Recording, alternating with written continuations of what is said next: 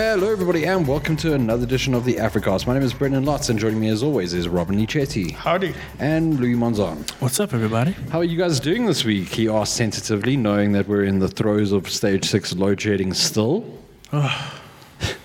Surviving. I don't even know if surviving is the right thing to say at this point. I'm fed up. I am incredibly fed up.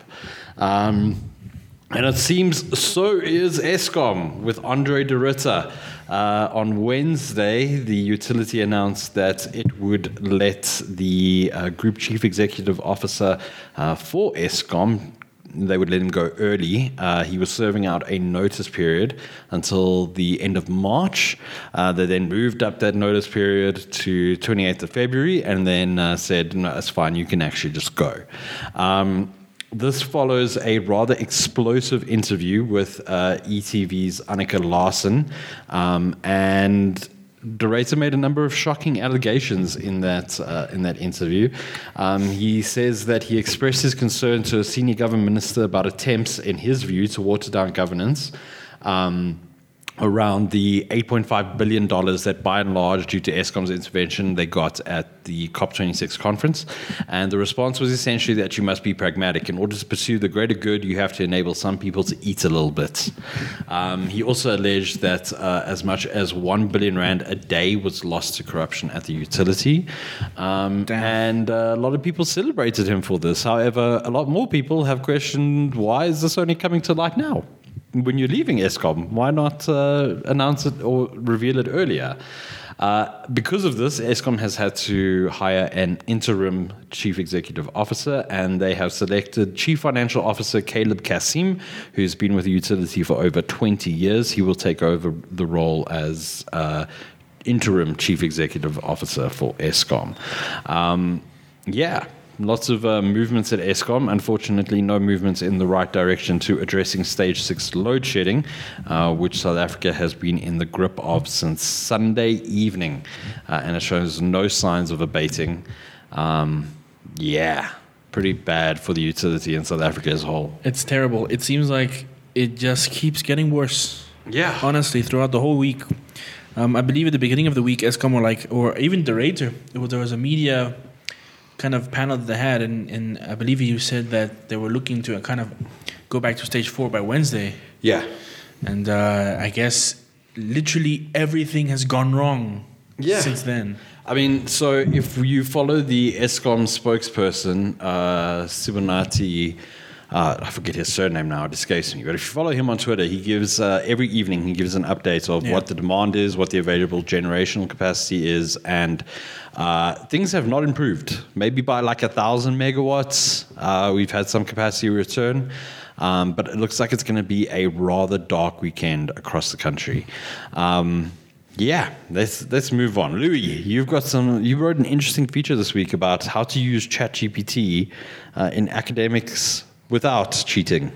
Yeah, so I mean, right now, uh, ChatGPT and, and OpenAI and everyone's going crazy for AI, and everyone wants their own little chatbot and their own thing, and they want to make money from it. And Google and the Microsoft, and you know, we've we've covered these stories and we've talked about this um, at- almost ad nauseum. It feels like, um, but. One thing that's very interesting for me about ChatGPT is uh, around education, and um, and uh, obviously when ChatGPT started getting getting popularity, uh, you know, educators and academics started seeing that it was going to be it could could be a problem. Um, we wrote uh, a feature a while ago, I think last year, about um, that you can basically get ChatGPT to write entire essays for you, and since then people have found out that you can get ChatGPT to answer exam questions correctly, and you can use it to pass certain even very difficult, famously difficult exams. Um, so one thing that I wanted to kind of look at, and one thing that I kind of been noticing with ChatGPT is that you can really ask it to do a lot of helpful things. It is a tool at the end of the day, um, and obviously uh, cheating and using ChatGPT to kind of not learn about things is not a good idea, right?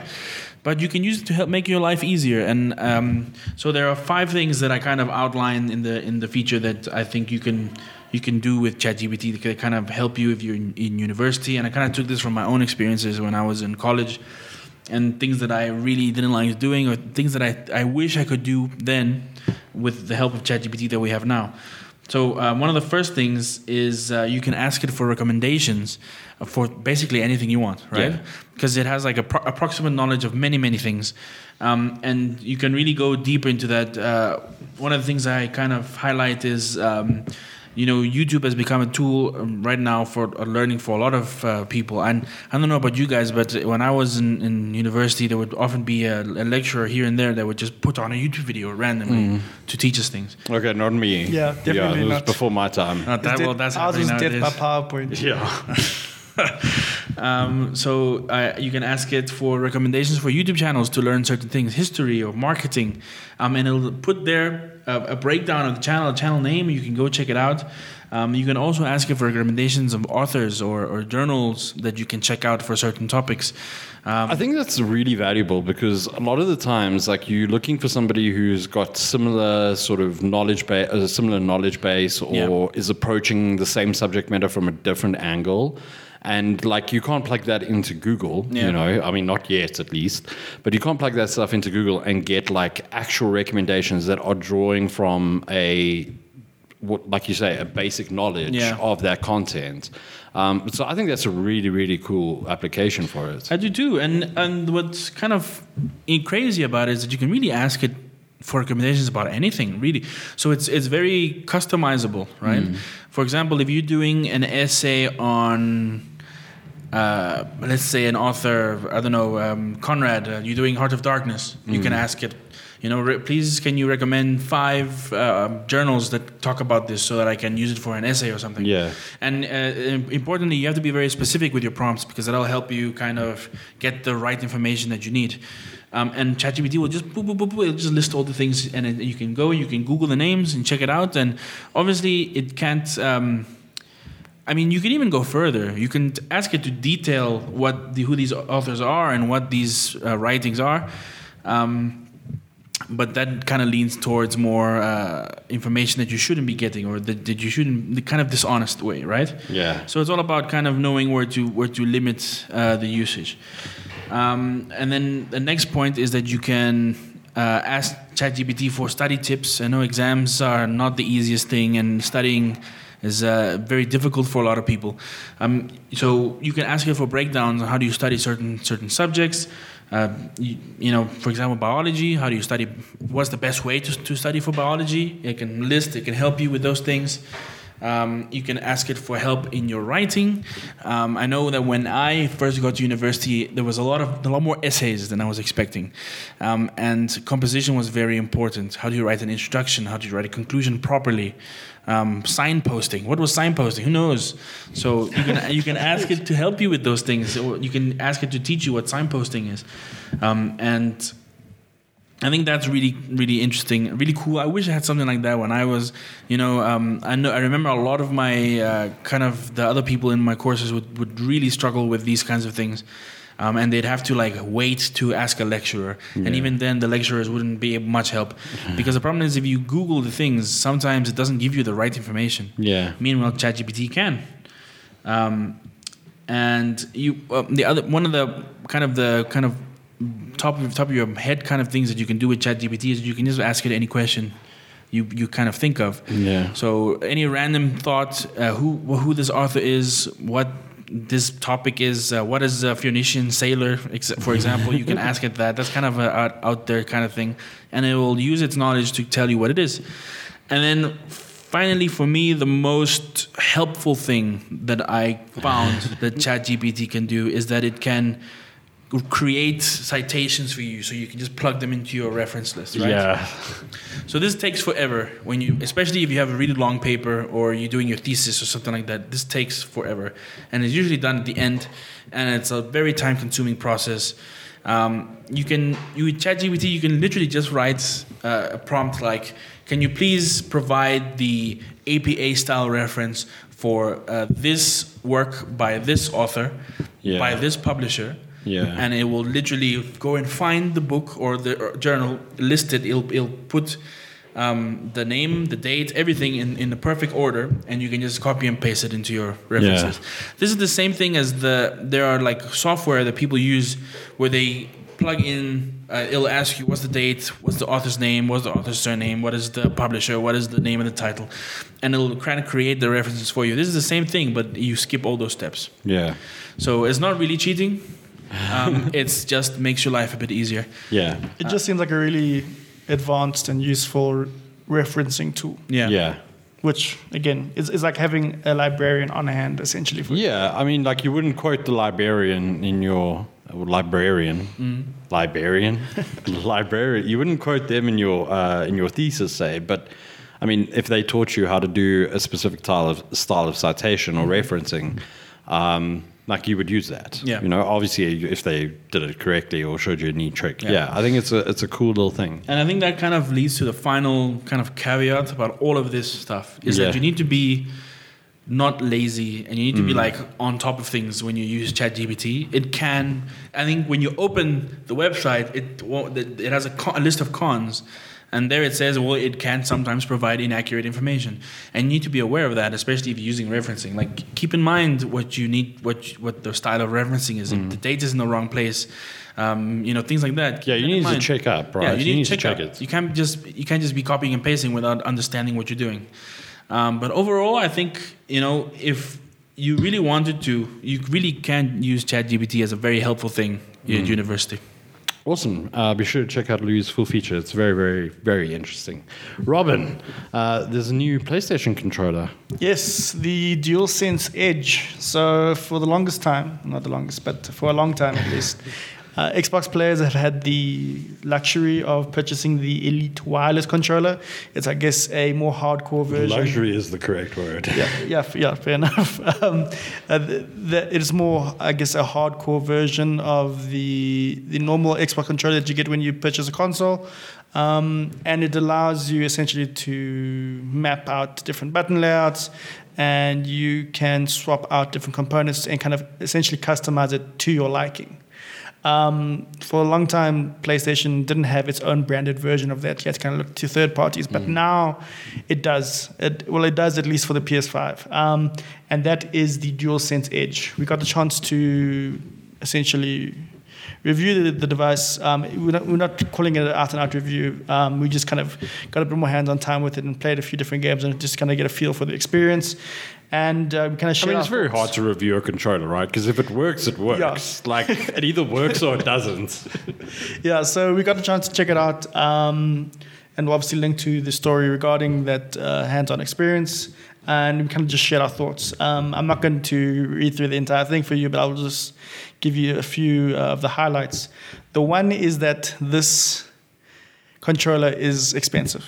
There's no way to get around it. I mean, um, because it is, I guess, a pro quote unquote version of the normal DualSense, it's going to carry a higher price tag.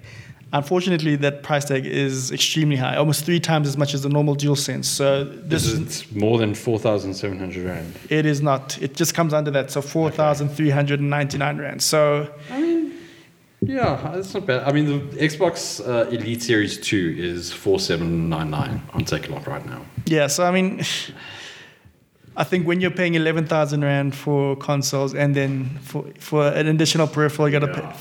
pay, a pay fi- nearly a five third of that. Yeah, it's not it's not great. Um, so that's kind of one of the initial drawbacks. If you're going to be purchasing this controller, it has to be with a purpose in mind. And um, as far as kind of the features are concerned, it has a few more. Um, controls available to you, so you're able to add different buttons. Uh, specifically, there are two function buttons at the front of the controller, and on the rear, there are two slots for different types of triggers that you want to that you can potentially add. Um, there's also a longer braided USB cord, which I thought was it should have been in, in, the I guess the Yeah. original DualSense uh, would have been helpful. It's almost almost like three times as long as Oh, wow. as the previous one, which is quite helpful. Um, it also has a, a dock connector just to ensure that things don't get damaged. If, for example, uh, someone, a dog maybe, or some kind of pet, comes across your cord and yanks Rips things. out, anyway, um, so yeah, it has a lot of those nice little features. Um, there's a good heft to the controller as well. Um, that's to be expected considering how many more components there are to it. Um, the other kind of key element is the ability to swap out your joysticks. So it has, I guess, the original ones that came with the DualSense, and then it has two p- two different uh, pairs that you can that you can swap out. Um, they are kind of I guess taller and shorter domed uh, sticks. Um, that is kind of one of the killer features of the of the DualSense Edge, the ability to simply swap out sticks as you require. I mentioned that because the DualSense controller that we received with our PS5 that's on long review, long loan, should I say, um, the left-sided stick broke probably a year into our our review. Um, we've So- kind of sorry, when you say broke, what do you mean? the I guess the top the, the, the plastic rubberized top of it has come off. You're still able to use it, but yeah. It's a, it's at the skeleton, right? You see the plastic yeah, skeleton. yes. Um, so it, it obviously it's a bit of an eyesore. It is still functional, but kind of when you go into a retailer and you ask them for replacement parts, they simply don't have. Yeah. It seems like the only thing that is available are little caps that go on top of the existing rubber Oh. um, to kind of give you, I guess, m- maybe more of a tactile feel, a bit of control, things like that. But you can't actually get replacement parts from that. So to kind of fork out money for an entirely new controller just doesn't make sense to Yeah, me. no one's So going to do that. It is a killer feature. Um, it is really nice to have. I wish they had, had added a few more um, kind of extra spares uh, to the box. There's only six in total, including the two that come on the actual controller itself. Um, so those are obviously at different heights as well. that's correct. Yeah. so it would have been nice to have a few more. Um, it has a nice carrying case, uh, quite handsome. Um, and now we have to talk about the thing that sucks uh, battery life. Oh. Um, so PlayStation have said anywhere from five to 10 hours on a full charge, which Yeah. is a concerningly wide window, if you ask me. Five hours. is Yeah. Yeah, so in our experience, um, if we got to four hours, we were lucky. Um, But that's because these controllers use Bluetooth, correct? Mm-hmm. Yeah. Yeah, so it's not. It's one of those devices that if you're planning on playing the entire day, you probably won't be able to. Uh, also, once you're done using it, you're going to want to have to charge it uh, at night. Um, that is a bit of a concern, at least from our end, especially if you don't have the the charging docking station. Yeah. Because um, the PlayStation Five only charges when uh, one When it's on. when it's on or it's in rest mode. The problem with the rest mode is, especially for South Africans, Yeah. when load shedding hits, it cuts the power Yeah. and resets the Oh, the, so it doesn't the go cons- back into rest mode. Uh, no, it doesn't go to the, the rest mode. But also, you potentially are now running the risk of damaging your hard Console, drive yeah. uh, down the line with these continuous trips and stuff like that. So, yeah, th- that just that's just something I guess to consider consider that I've picked up anecdotally. Um, so, yeah, very expensive, um, poor battery life.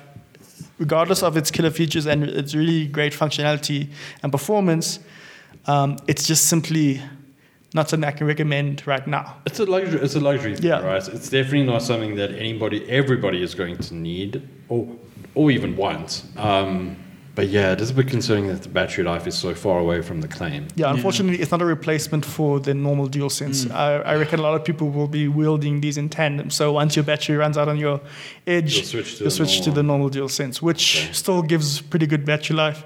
Uh, I'm able to get to three, three, four days of, of solid gameplay without having to charge it again. Um, I think they listed around 15 to 20 hours of, of play before you need to charge it again. why the new one, or the the um, sorry, what's it called? Edge. Edge. Yeah. Edge. Why it's so bad then? I'm not too sure why they didn't just up the, the, the battery capacity. Probably maybe made it too heavy in testing. But I mean, at that like it's in a he- it's a heavy controller. already, Regardless, yeah. So I I think that that's a sacrifice that people would be willing to make Yeah. if the battery life was better. I mean, is there even even any like reason to not have it plugged out at this point, especially with the longer cable? I mean, if it only lasts four hours. I mean, I guess it really depends on what your setup is or Yeah.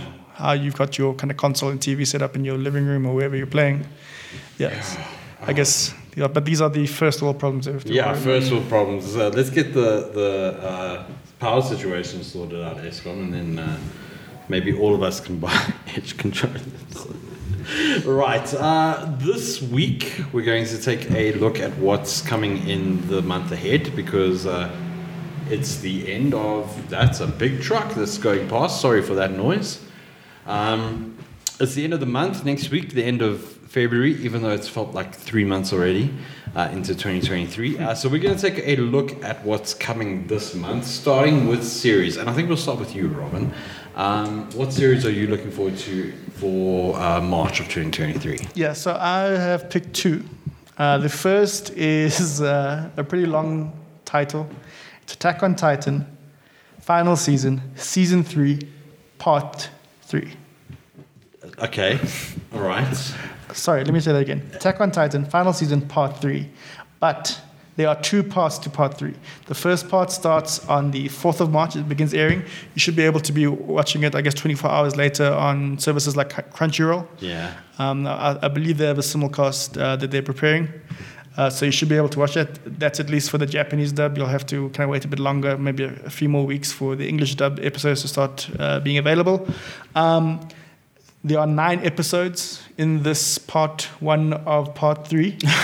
okay. um, uh, I believe the first episode will be a one hour long episode, and then part two of part three is coming later this year. So hopefully the wait isn't too long.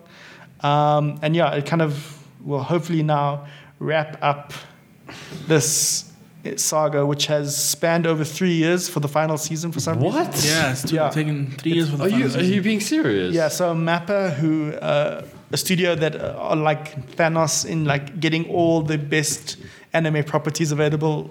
Um, they're, they're assembling their Infinity Gauntlet. yeah. Attack on Titan. They've, they've really tried to stretch out. I'm not too sure why, because it is it will continue to be one of the the most anticipated series of all time. Yeah. Why not just release everything when it's ready? I wonder if it's just not for accolades, you know? It's like stretch it out, get it as many uh, awards and recognition as it can. Well, I'm I'm sure it'll pick up all those awards anyway. Yeah. Um, so kind of back to what's going to be happening in this part one. Uh, it now that the rumbling is happening, um, people that have watched Attack on Titan know what I'm talking about. Um, you will now actually get to see what happens when uh, the Survey Corps, or rather the remaining members of the Survey Corps, go and take on uh, Eren Yeager in his new kind of founding Titan form, and are going to try and stop the rumbling, which threatens all of humanity. So the stakes are getting even higher if they weren't higher already. And Right. yeah. Um, it'll be airing on the 4th of March, and it should be uh, uh, the, numbers around viewership should be astronomically high.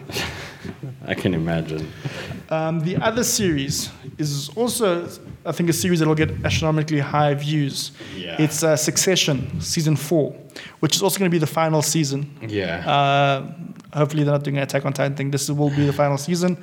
Uh, it picks up after some bombshells in the, I guess, the season finale of season three, and now it's kind of Logan Roy against his three kids, and yeah, it should be really, really interesting. Um, it, it's one of those shows that is just uh, the writing is so sharp.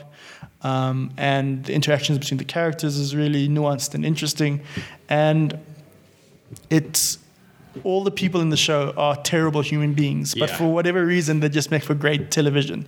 So yeah, it'll be um, it'll be airing on the 26th of March. Um, we haven't had word yet from MultiChoice or Showmax as regards when South Africans will be able to watch it, but uh, Showmax in particular have been quite good when it comes to I- HBO series Yeah, and I'm bringing them to that- South Africa. I'm sure they'll have they'll have it airing the next day. yeah, or pretty much. Same day. Well, I mean, yeah, they're doing that for The Last of Us. Yeah. So I mean, I'm sure that they'll do it. Like you say, the, the show is so great because these people are all awful, and it just makes for the best viewing. Yeah, 100%. um, if you if you've never watched Succession, I highly recommend it. Mm-hmm. The first couple of episodes are a bit slow, but just stick with it.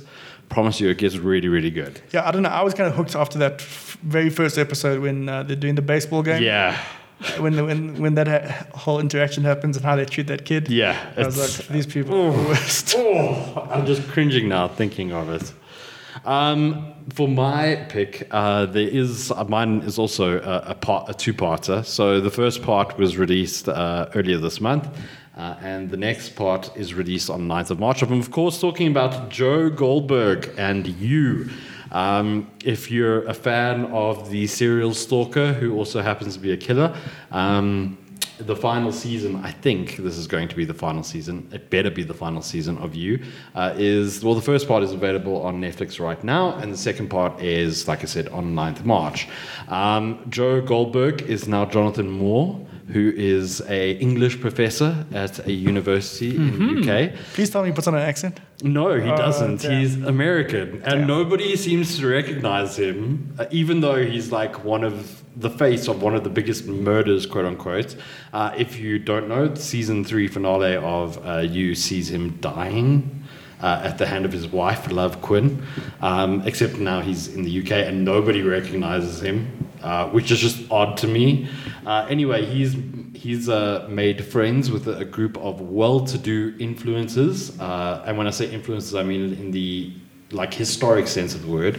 Whereas these are people that are high society, very very wealthy.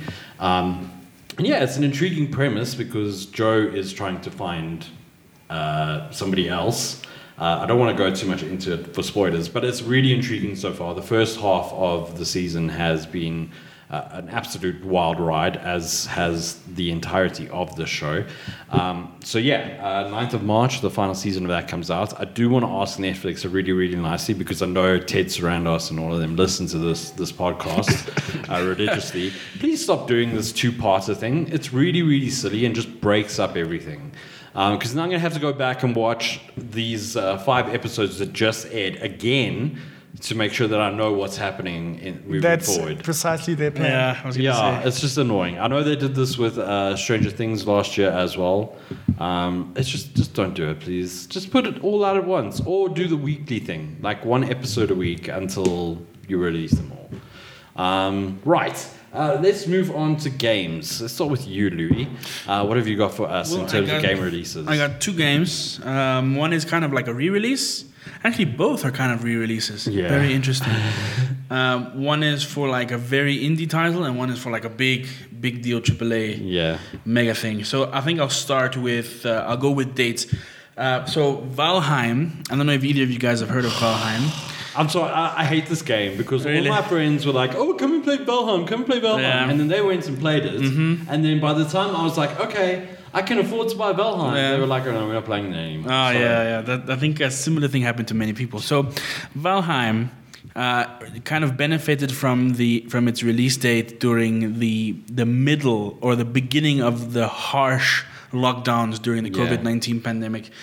And um, in just three weeks after it was it was released in February 2021, it sold four million copies because everyone was at home, everyone was bored, and everyone wanted to kind of play with their friends. Yeah. And Valheim is just an open world open world game. It, you it, you can run it on a potato, and it's like it's super expansive, and the crafting is fun, and it's great, and all those things. Um, and now in 2023, uh, it's it's coming to Game Pass. So Valheim is coming to Xbox Series X and S on the Xbox Game Pass. Um, it will be launching on the 14th of March, so uh, in the middle of, of, of near the eyes of March.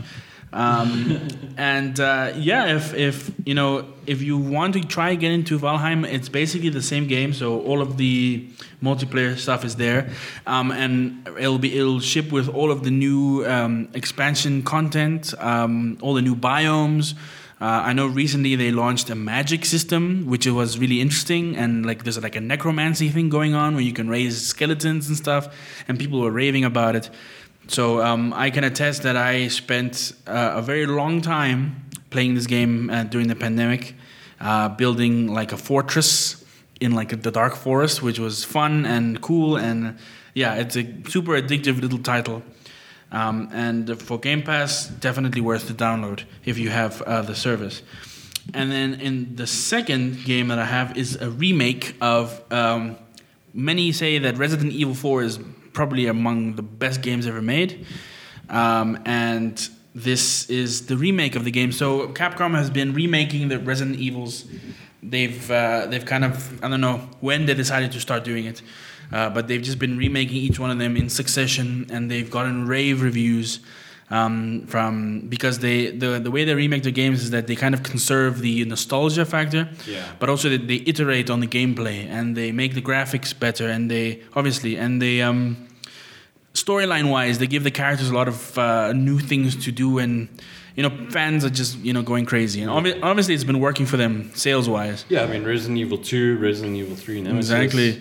Now 4. Now four, and uh, I mean uh, they, they're starting to get to the bad ones. Yeah. So we'll see if they remake those. Uh, but yeah, Resident Evil 4 remake um, is launching on the 24th of March, um, and you know you'll get to play with Leon again and do the whole thing with the with the infest, infected uh, zombie people in, in Spain. Do you reckon they're skipping five? I think it's probably I for the think they best. will. I think they're going to. For the best. I, thi- I think it's a, bit, a good idea to do. They can skip both five and six, honestly. But Yeah. uh, five was uh, controversial for certain reasons. Um, and uh, oh, one of the kind of contro- uh, talking about controversy, um, there was gameplay of Resident Evil 4 remake, and it had the infamous.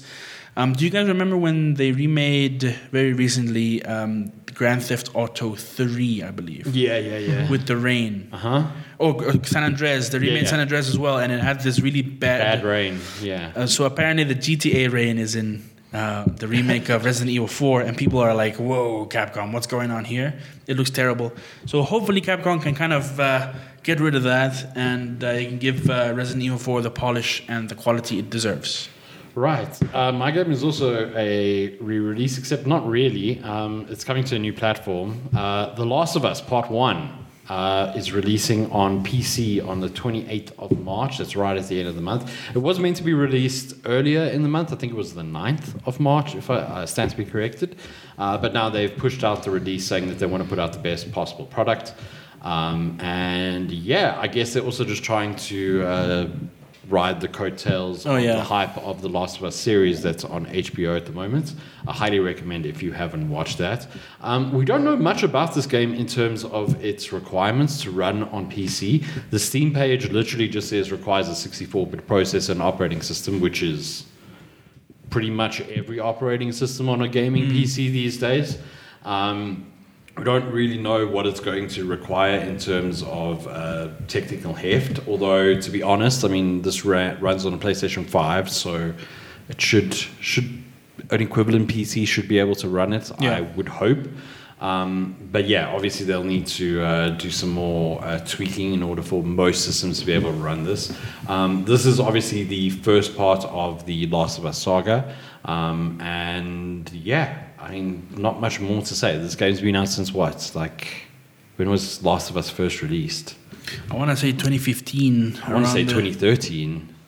The original Last of Us. Yeah, Last of Us. When was the original? It's more than a decade now, isn't it? Yeah, it must be. Um, sorry, everybody's furiously Googling Furiously now. googling. Uh, 2013. Yeah, 2013. So it's a full decade after its release. Um, it's coming to PC, which is very, very interesting. If you haven't played it at this point, because you never had a PlayStation, or I mean, you, yeah, I guess that's the only way you could have played it. Uh, it coming to PC should be really good. Um, yeah, I mean, most of the PlayStation's ports to PC have been really, really good in terms of performance. That's Spider Man, uh, God of War, Horizon Zero Dawn. Um, what's the other not Returnal? Uncharted, Returnal. Yeah, so I mean, these should be this should be really, really good. And uh, I think that if you've now watched the series but never played the game, uh, you'll get to see how different everything is. And how the directors of that show just stabbed our hearts multiple Yeah. times. Um, so yeah, I'm looking forward to that. Uh, the little Last of Us cordyceps mushroom thing popped up because I searched for it. Oh, Google. nice. Um, yeah, so uh, looking forward to that at the end of March on PC. Um, on Steam, the game carries a price of 1,069 Rand for the digital deluxe version. Uh, if you just want to get the game, it's 899 Rand. I'm interested to see what the modding community do with The Last of Us on Oh, PC. goodness. Like Mario and Luigi Yeah. running through uh, wastelands in the US. Getting eaten by infected and oh yeah, it's, it's gonna be terrible. Right, uh, let's move on to the last section, uh, movies, and I'm going to kick us off. Uh, what I'm looking forward to is 65, which is a sci-fi film that's uh, produced by Sam Raimi. Uh, this the soundtrack is scored by uh, Danny Elfman, um, and it's directed by Scott Beck and Bryan Woods, who directed A Quiet Place. Um, so 65 tells the story of an astronaut who crashes on a planet and then quickly discovers that the planet is prehistoric Earth 65 million years ago. Um, the blurb reads now with only one chance at rescue, Mills and the only other survivor, Koa, must make their way across unknown terrain riddled with dangerous prehistoric creatures in an epic fight to survive. Uh, it stars Adam Driver. Um, Ariana Greenblatt and Chloe Coleman, and it looks like an interesting take on the uh, time traveling thing. I think going back in time, um, maybe humanity was here before the dinosaurs, and we created some cool things and taught humanity. I don't know how this ends, Right. uh, but maybe there's a there's a chance of a futuristic planet. Uh, and who knows? Maybe this is the start of a franchise. You know, 65, and then we can have 35. Like looking back 35 Yeah. million years ago. I reckon this is going to be a Planet of the Apes situation Oh, with the reveal so? at the end. Oh, That's just my theory. You damn dirty dinosaurs. I mean, what would be interesting is if they did a, a sort of um, like link to the uh, the Alien movies, the new ones that have been done, Prometheus, and what was the other one? Covenant. That's it, Covenant. Having them like kind of linked together, you know, and then they see the the big the, the white dudes. I don't know. The na- what are they called? The navigators? The navi- yes, that's it. the Engineers. Oh, the, oh, engineers. Engineers. never mind. Yes. Um, but yeah, I, I'm looking forward to this. It should be just mindless sci-fi fun at the end of the day with futuristic astronaut versus prehistoric dinosaurs. Oh, that yeah. gun he Oh, has yeah, that is sounds the good. coolest thing ever.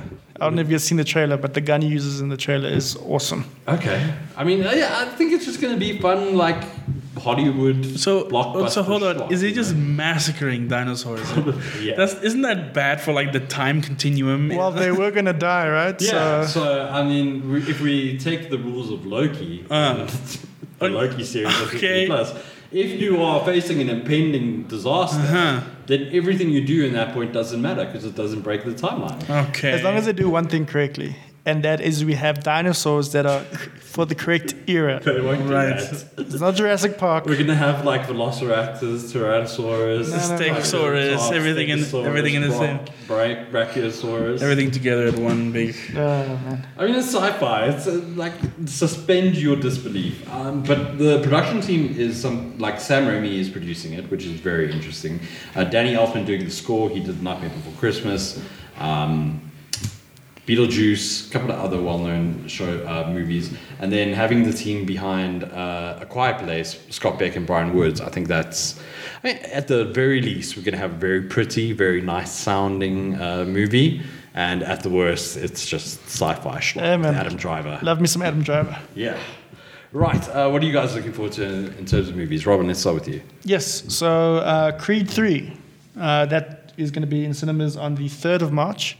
And uh, Michael B. Jordan is helming uh, the film, not just as the lead actor, but also the director. Um, unfortunately, he- sorry to jump in here. Did he not direct the last one as well? no, that wasn't. It wasn't um, uh, Ryan Coogler. It was another director, okay. but it wasn't Michael B. Jordan. Okay. This time he is kind of helming the entire project essentially. And yeah, um, he's already, uh, you, anyone kind of interested in the film has probably already seen snippets where he's described the boxing scenes as being inspired by some anime. He dropped, name dropped a few really important ones in the, in, I guess, in the genre. Um, uh, Hajime no Ippo, it was one that he mentioned. He also mentioned Dragon Ball Z uh, for, to kind of showcase the power of the punches and kind of how you're going to see that in the fights. Okay. Um, and it's also going to be starring uh, Jonathan Majors, who comes in as a new character called Damian Anderson. Uh, he and Michael B. Jordan's character of Adonis Creed were childhood friends, uh, got up to no good, and uh, Damian takes the fall for it. Uh, he goes into prison, and I believe that the film picks up where Adonis Creed has now retired. Um, Damian gets released from prison and essentially asks him for assistance, kind of to get back into the ring. Isn't this the plot for Black Panther? Uh, don't know. Where somebody does something, somebody takes the fall for somebody else, and well, yeah, that's when uh, T'Challa kills, not T'Challa, uh, T'Chaka. T'Chaka kills his brother Yeah. in Los Angeles, California. There, there are definitely parallels there. I mean, It just yeah, just struck me as like a, a common story that I've heard before. Well, hopefully no one's gonna be dunning or drinking heart-shaped herb and stuff like that. Um, so yeah, uh, it stars Jonathan Majors, who you will probably be seeing as well in uh, Ant-Man and the Wasp: Quantumania, or maybe not from uh, the review that Louis did. Um, so yeah, um, it will be interesting to kind of see what uh, Michael B. Jordan's directing chops are like. Uh, from the early reviews that I've seen from international publications, the kind of sentiment is pretty positive. Okay. Um, that said, I'm hoping that this is the end of it. I don't want us to get into Rocky Five territory with like characters like Tommy Gunn and stuff like that. It's just.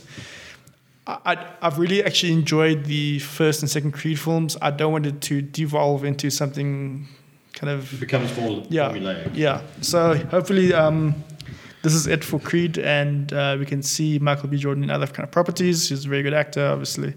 Same goes for Jonathan Majors, and yep, uh, uh, third of March.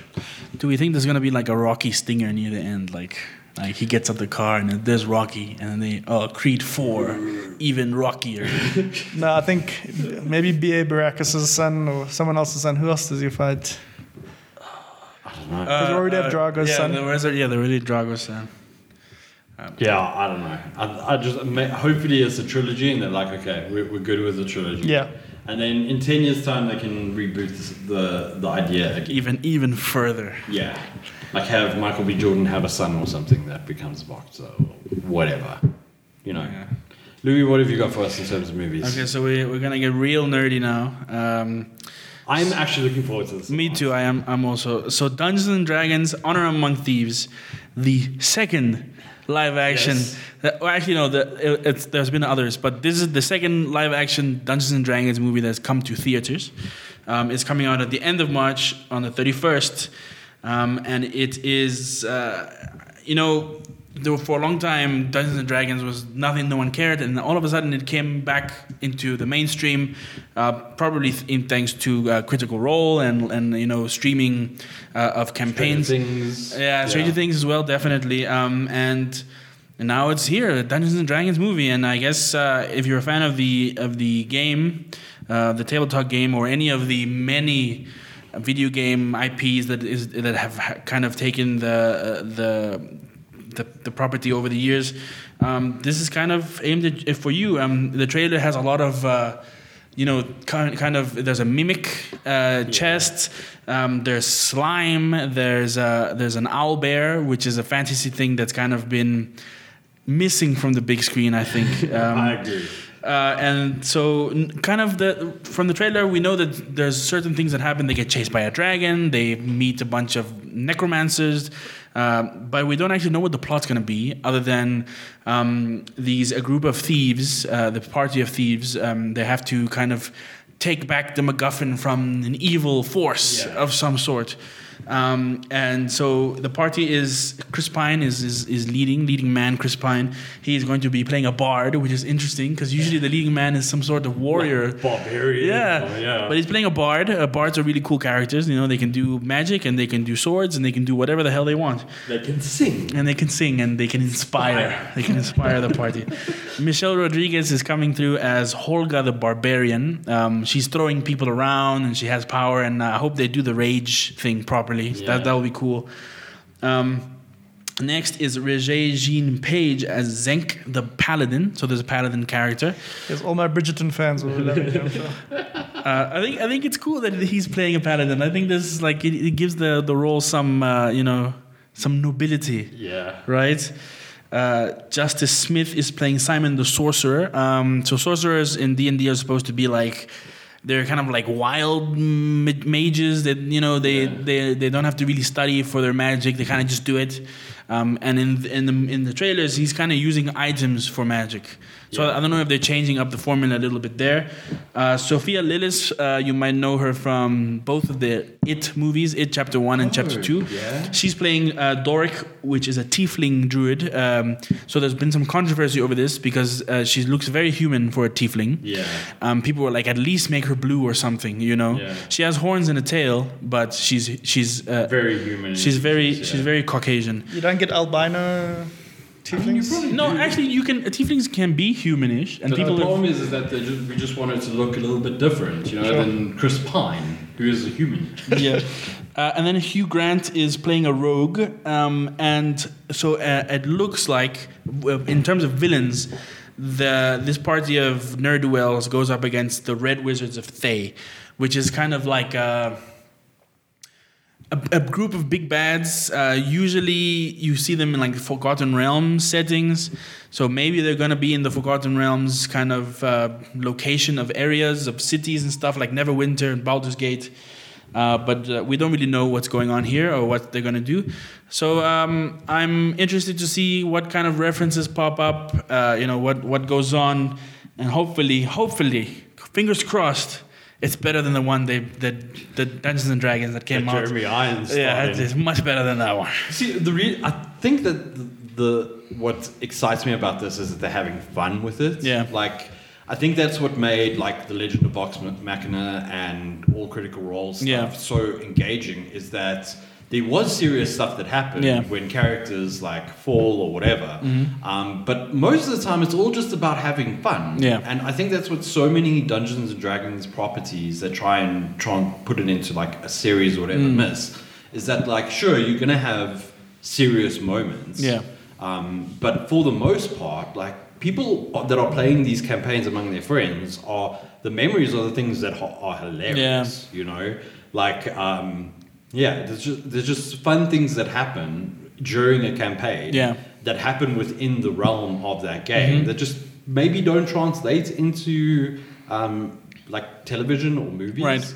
But I think what's nice about this is that they're having fun. Like every trailer has gotten a little bit of a chuckle out Yeah. that's been released so far. So yeah, I'm really excited for this. Uh, really, really excited. Speaking on that, yeah, the the Critical Role have managed to do that in the in the Amazon Prime series, you Yeah. know. Uh, but like you said, it'll be interesting to see if they kind of get that camaraderie, that uh, that dumb kids in a basement Yeah. feeling going I mean, that's the characters. that's what I loved about like the Legend of Vox Machina is that like they you got the Yeah. sense that all of these people were friends. You know that there was this like we're banding together to defeat Vecna or whatever it Mm. may be. Like, and I hope that they capture that with this. Although it does seem like they have. Also, Albert, yes, Albert is yes, cool. Well done. Do you reckon there's going to be a kind of Lego movie like reveal at the end where it's actually you see these kids that are actually playing the game? Oh, that would be badass. That would be awesome. I think that would that could that could stand to make like any sequels that they plan moving forward just a little bit more special, like a mm. little bit more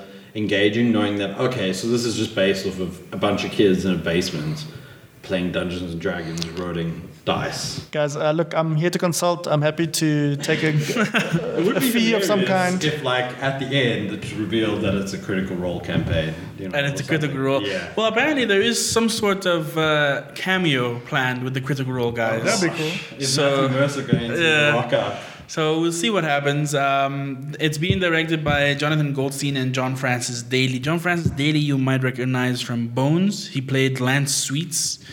Um, if you're into that. Um, For the older crowd, he was in Waiting. ah yes. um, so the pair uh, directed and wrote Spider-Man: Homecoming. Oh wow! So, um, and they also did, uh, well, uh, John Francis Daly is also writing the new Flash movie that's coming out, the new DC movie.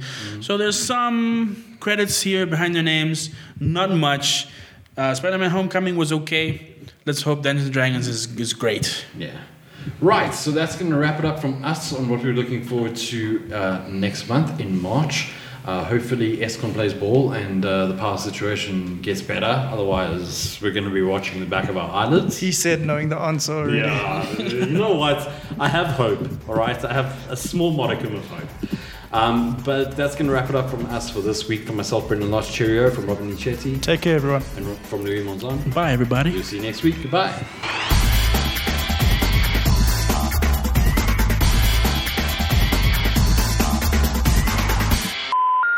We're sorry, the number you have dialed is not in service at this time.